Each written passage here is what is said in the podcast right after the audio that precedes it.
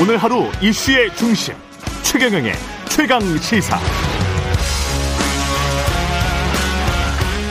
네, 코로나19 4차 재난지원금을 위한 약 15조 원 규모의 올 첫 추가 경정 예산이 국회를 통과했습니다. 코로나19 장기화로 타격을 입은 피해 계층에게 당장 29일부터 29일 다음 주 월요일이네요. 29일부터 재난지원금이 지급될 예정인데 누가 얼마나 어떤 방식으로 지원받을 수 있을지 기획재정부 안도걸 예산실장 연결돼 있습니다. 안녕하세요. 예, 안녕하십니까. 예, 실장님 지금 경제 상황부터 좀 여쭤볼게요. 네. 최근에 IMF가 3.6% 정도로 경제 성장률을 좀 높게 잡았잖아요, 한국을. 네네. 그랬는데 그럼에도 불구하고 내수는 여전히 안 좋은 겁니까? 예, 그렇습니다. 아마 수출을 중심으로 이제 경제가 이제 회복세를 일부 보이고 있습니다만은 예. 내수와 고용은 아마 좀 그를 뒤따라가는 막 상황이 될 겁니다. 예. 그리고 이제 그런 상황에서 지금 네. 여전히 사실은 다 마스크를 쓰고 다니고 5인 이상 뭐. 집합 금지 뭐 이런 상황이니까 특히 이제 자영업 하시는 분들이 어렵지 않습니까? 네 네 네. 정부는 이제 그런 차원에서 이제 추경안을 만드신 거죠? 맞습니다. 네네. 예.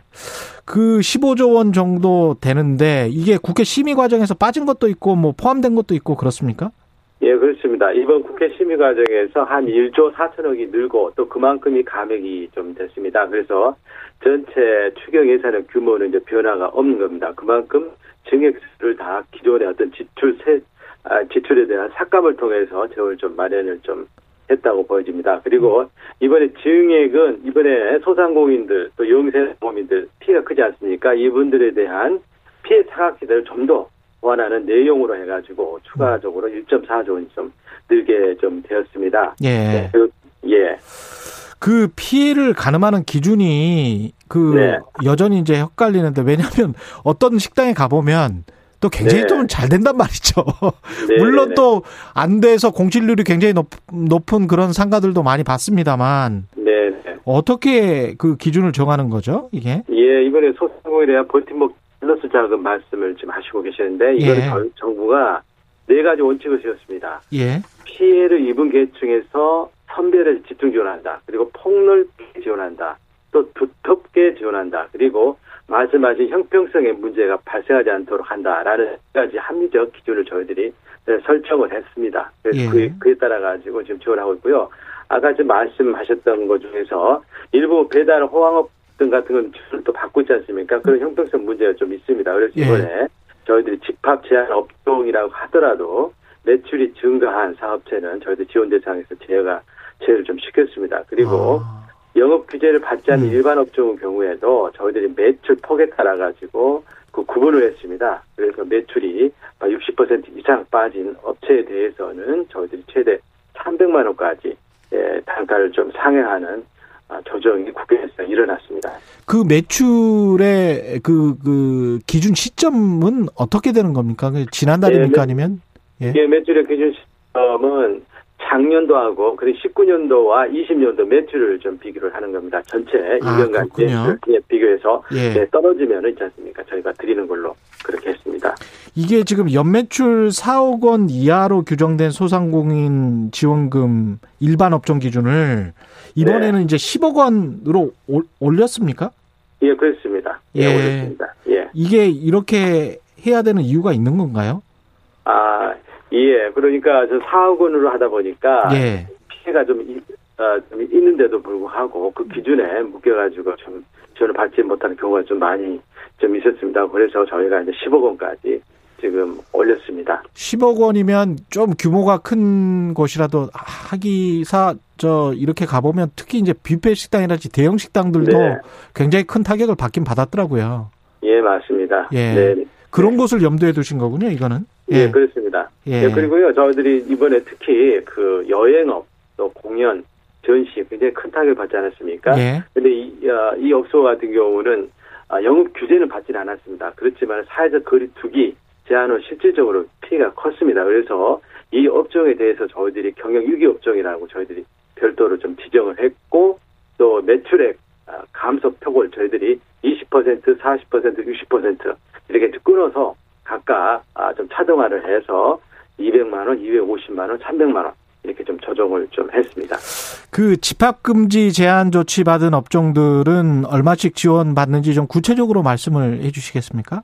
예. 예. 아, 집합, 예, 먼저 금지 업종을 좀 저희가 두 부로 나눴습니다. 그래서, 아, 실내 체육시설 같이 금년, 또 2월 14일까지 집합 금지를 받았던 업종이 있습니다. 가장 예. 크게 예. 피해를 입은 업종, 업종입니다. 여기가 11만 5천 개가 됩니다. 예. 이분들께는 각 500만 원씩을 좀 드리게 됩니다. 500만 원씩요? 네, 예. 500만 원입니다. 예, 그리고 현재 학원 같은 경우는 금년 초에 금지에서 제한으로 규제가 다소 완화가 됐습니다. 예. 예, 이, 이 업종이 한 7만 개 업체가 됩니다. 여기는 400만 원이 되겠습니다. 400만 원. 예. 네, 그리고 카페라든가 식당 집합 제한 업종을 있지 않습니까? 2월까지 예. 네, 영업 제한을 받고 계시는 아, 분들이 지금 한 10만, 아니, 아니, 100만 업소가 됩니다. 아, 100만 개나 되네. 예, 100만 업소 되는데 이분들에 대해서는 매출 감소만 입증이 되면은 300만 원씩 예, 지급이 되겠습니다. 아, 매출 감소를 입증하게 되면요?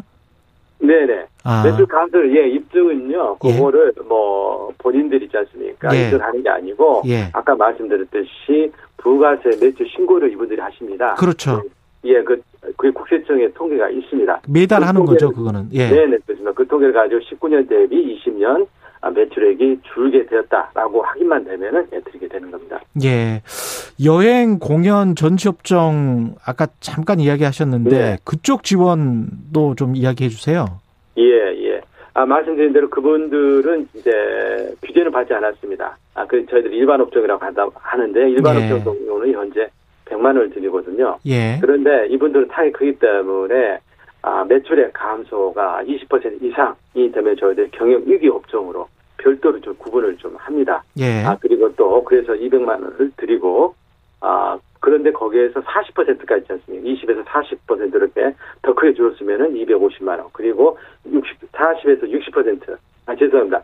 20%에서 40%까지 그 사이는 250만 원. 예. 그리고 60% 이상 크게 예, 감소하신 분들에게는 저희들이 300만 원을 지급을 하게 된다. 이렇게 이해하시면 되겠습니다. 예. 그 당장 지원 시기는 어떻게 되는 겁니까? 다음 주 월요일부터 할 수 있나요? 예, 예, 그렇습니다. 버팀목 자원 같은 경우는 29일부터 저희들이 이제 신청 안내 문자가 갈 겁니다. 그래서 예. 본인들께서 아, 본인들 계좌를 여기다 입력을 시키시면은 아, 신청 바로 아, 지급이 가능합니다. 그래서 오전에 신청하신 분들은 당일 오후에 그리고 오후에 신청하시면 그 다음 날 아, 지급을 받게 되십니다. 지금 기획재정부에서 파악하시기에 지금 현재 그 폐업을 사실상 해야 되는데 네, 그 그냥 버티고 계신 분들도 많고 그렇잖아요. 네, 네. 그런 분들은 어떻게 해야 될까요? 이 코로나 19 상황이 좀 유동적이긴 합니다만은 연말까지 어떻게든 버틸 수 있도록 정부에서 이렇게 계속 지원을 해주는 겁니까? 아, 예. 저희가, 어, 말씀드린 대로 이제 자금 있지 않습니까? 이번 저희 예. 단가 인상해서 좀 드리고 하는데, 예. 이제 그것만은 한계 있지 않겠습니까? 예. 그래서 이분들한테 또 필요한 게 또 융자 자금입니다. 음. 그래서 저희들이 많은 융자 자금을 풀고 있는데요. 예. 또 신용도가 낮아서 사실상 그림의 떡을 보고 계시는 분들도 계십니다. 그렇죠. 그래서, 예. 네, 그래서 저희들이 이번에 신용도가 아주 낮아서 현재 시중은행 대출 사실상 이용하지 못하신 분들을 대상으로 해가지고 저희들이 이번에 특별한 정책 자금을 좀 마련했습니다. 한 1조 원 규모가 됩니다. 그래서 저희가 지금 예산권 때는 신용등급 7등급 이하 한 10만 명을 예. 대상으로 해가지고 저희들이 1천만 원 한도로 또 지원 조건도 금리도 1.9% 저리로 드리는 융자 자금을 이번에 국회 심의 과정을 저희들 새로 마련을 좀 하였습니다. 1.9%요. 6천만 원? 네. 6천만 원? 예. 1천만 원입니다. 근데 이게 그 그거 갖고 될까 그런 생각이 좀 드는 게 임대료도 계속 내야 되고 이 임대, 임대료 문제도 그렇고 이거 어떻게 해야 될까요? 예. 정부에서 돈은 한정돼 있을 거고 예 네네. 예, 어찌됐든 간에 저희도 이제 방역 상황이 이제 개선이 되는 게 이제 가장 급선 아니겠습니까? 예. 네, 그리고 또 그와 함께 이제 경기가 이제 회복이 되고, 음. 정부가 예, 이렇게 직접적인 피해 지원과 함께 또, 또 경기를 좀 회복시키고 예. 또 하는 그러한 노력을 하여튼 다방면으로 하고 있다. 이렇게 말씀 좀 드리겠습니다. 근데 10만 명의 그 1.9%라고 말씀하셨는데 네네. 그 중소상공인들 입장이나 그다음에 정부의 재정을 봤을 때는 어떻게 판단하세요? 그냥 무이자로 해도 되지 않나 그런 생각도 들고요. 아. 한정적으로라도. 예, 예. 예, 저희들이 예, 아, 이번 이번 자금도 있, 있습니다만은 저희들이 예, 또 기존의 여러 정책 자금 또 시중 자금을 저희들이 신용 보증이라든지 또 2차 보조를 통해 가지고 저리로 지금 제공을 좀 하고 있습니다. 그래서 지금 가장 낮은 금리 한 1.5% 정도 좀 낮춰져 있습니다. 예. 그런데 이게 추가적으로 아마 이게 인하가 되면은 상당히 가수요 발생 예, 문제고 저희도 아, 전번에 예. 굉장히 상권수 문제를 어, 빚지 않았습니까? 예. 예, 예. 그래서 미리 빌려놓고 저희도 본다. 네네. 그래서 금리는 적정 수준으로 부담이 되시지 않, 않는 선, 선, 선에서 어떤 음. 최소 어, 예, 금리 수준을 유지하는 게 바람직하지 않을까 생각하고 있습니다. 그런 측면이 있군요. 예. 농어민 지원 대책도 이번 그 지원에 포함이 돼 있죠. 네, 맞습니다. 예, 국회에서 이번에 많이 보강이 되었습니다. 예. 그, 그 내용도 좀 소개를 해 주시겠습니까? 네, 먼저 저희들이 이번에 코로나를 해가지고 매출 감소 피해를 입은 어, 화훼농가 또 그리고 내수면 양식 이 업종들이 많이 있습니다. 예. 이분들이 저희들이 이제 피해를 좀 파악을 해봤는데 한 3만 2천 가구가 되네요. 그래서 이분들에 대해서는 200만 원 상당의 영농 바우처를 좀 지급을 하게 됩니다. 예, 이게 한 346억이 이번에 반영이 됐고요. 예. 또 아울러서 어, 경장 면적을 아주 0.5 헥타르 이상 소규모 영세 농어가가 한 46만 가구 계십니다. 이분들에게 대해서도 경영 아, 부담을 좀 경감시켜드리는 차원에서 30만 원 상당의 한시 경, 경영 지원 바우처를 이번 아, 국회 예산 심의 시 저희들이 반영을 좀 했습니다. 그러면 전세 버스 기사, 특수 고용직, 프리랜서 이쪽 분야도 지원을 좀 받습니까? 네, 맞습니다. 예, 이분들도 현재까지 세 차례 걸쳐 가지고 지원을 받았고요. 이번에 네 번째 또 이렇게 받게 되실 겁니다. 아, 예. 예, 그리고 이분들은 이제 요건이 있습니다. 소득이 25% 이상 좀 감소하셔야 되고요. 예. 연소득이 5천만 원 이하 되신 분들입니다. 음. 이분들 대상으로 해서 80만 명을 저희들 추산을 좀 하고 있습니다. 그래서 긴급 고용 안정 아, 지원금 형태로 해가지고 예. 기존 수급하셨던 분이 한 70만 명에 대해서는 아, 50만 원씩 그리고 이번에 신규로 신청해가지고 지급받으실 분 10만 명 저희가 예상하고 있습니다. 이분들에게는 100만 원이 지급되도록 하겠습니다.